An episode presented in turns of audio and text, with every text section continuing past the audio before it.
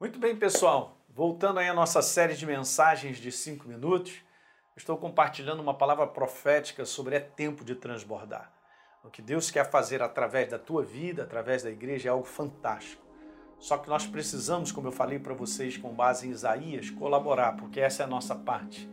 Ok? Dar espaço, abrir o nosso coração sem reservas para Deus, firmar muito bem estacas, posicionamentos na nossa vida diante de Deus, diante da Sua palavra, porque aí então nós vamos transbordar. E lembra que eu disse, nós colaboramos nesse preparo para transbordar e declarei que esse é um ano, cara, de construção de um homem interior forte, de uma preparação para que Deus se manifeste de maneira gloriosa através da tua vida, através de todas as situações que nós enfrentamos, obviamente.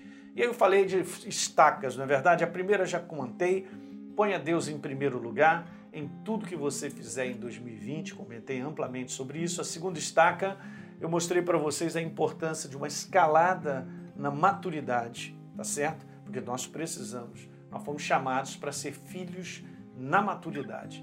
É aí que tudo acontece, é aí que tudo frutifica. E terceira, quando eu comecei no vídeo passado, eu tenho que manter separado, é uma escolha que eu faço para não me desviar do propósito de Deus. E tá aí uma área que é importante demais é a área do fascínio do mundo que nos atrai. Lembra que eu comentei em Daniel capítulo 1, verso 8, que ele resolveu não se contaminar.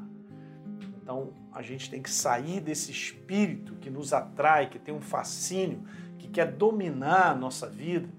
Pastor, você está falando dessa maneira aí, então daqui a pouco onde é que eu vou viver? Não, cara, você vai viver nesse mundo, mas de uma maneira separada, porque a palavra separada significa que você escolheu a verdade como estilo de vida. Lembra que eu li com vocês 1 João 2,15, ó.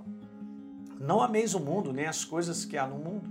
Se alguém amar o mundo, o amor do Pai não está nele. Porque tudo que há no mundo, a concupiscência da carne, dos olhos, a soberba da vida, não procede do Pai. Então veja, terminando, ele diz assim: olha, o mundo passa, bem como a concupiscência. Aquele, porém, que faz a vontade de Deus, olha que legal, permanece eternamente. Gente, é glorioso isso. Então eu quero te dizer, e tudo que o espírito desse mundo promove está voltado para a atração da carne. A satisfação que o mundo promove é sempre carnal. Obviamente, nós não somos perfeitos, mas nós estamos crescendo. Então, nós vamos aprendendo, porque nós estamos cheios da verdade e praticando a verdade, a ser fortalecido de espírito ao ponto de segurar a inclinação da nossa carne. E em muitas áreas da nossa vida, nós vamos tomando conta. O homem interior precisa dominar o homem exterior. E a gente vê isso muito bem em Romanos, capítulo 8. No verso 5, quem vive segundo a carne tem a mente voltada para o que a carne deseja. Então, se eu me entrego a uma carnalidade, uma atração desse mundo, eu sou carnal.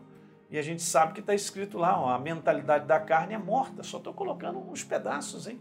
Olha o verso número 7. A mentalidade da carne é inimiga de Deus. Não é verdade?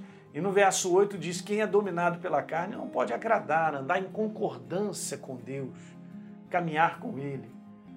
Não é verdade? E aí no verso número 9 está escrito lá: vocês não estão debaixo do domínio da carne, porque nós somos novas criaturas. Então olha a importância de nos fortalecer, fazer com que o nosso homem interior ele cresça, não é verdade? Então, se a atração, só digo isso para você, que o mundo exerce, domina o homem, ela automaticamente o afasta da palavra. É assim que funciona.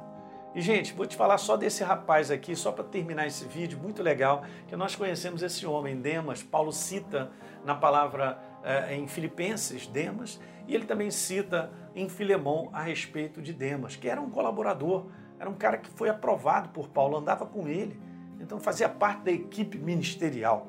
E a gente não sabe quanto tempo, né? Demas, praticamente, quando Paulo cita ele, isso era isso é lá por volta de 61 depois de Cristo, um pouco mais à frente, quando Paulo já estava falando a Timóteo, ele estava prestes a ser executado, vamos dizer assim, no final da sua carreira. E ele diz então que esse colaborador, durante um tempo, ficou firme, andava com ele, fazia parte da sua equipe ministerial. Mas olha só como está escrito: Demas, havendo amado mais o mundo secular, me abandonou e foi para Tessalônica. Então a possibilidade da gente abandonar e largar é grande. Será que você não conhece alguém que um dia conheceu Jesus e que hoje não anda mais com Jesus? Quais foram as justificativas? Não tem justificativa. Verdade? As pessoas se decepcionaram com alguma coisa, mas caíram na cilada das trevas. E muitos foram arrastados pelo próprio mundo. Veja, aqui parafraseando, Demas, tendo sido atraído pelas coisas e propostas do mundo, me abandonou. Eu quero te dar um conselho. Nós precisamos estimar pouco as coisas do mundo para não sermos apegados a elas. Vamos botar no seu devido lugar. O que você vai levar para o caixão? Nada. O que, que eu e você temos? Ele. E o resto? O resto faz parte desse mundo para vivermos aqui. Então isso não pode competir no nosso coração com ele, porque se competir, vai sufocar a verdade na nossa vida e aí vai ser extremamente desgastante essa vida. Legal? Dá um like no nosso programa, se inscreve no nosso canal, por favor, e deixe um comentário para nós, que é muito importante. Compartilhe com seu amigo também. Um grande abraço.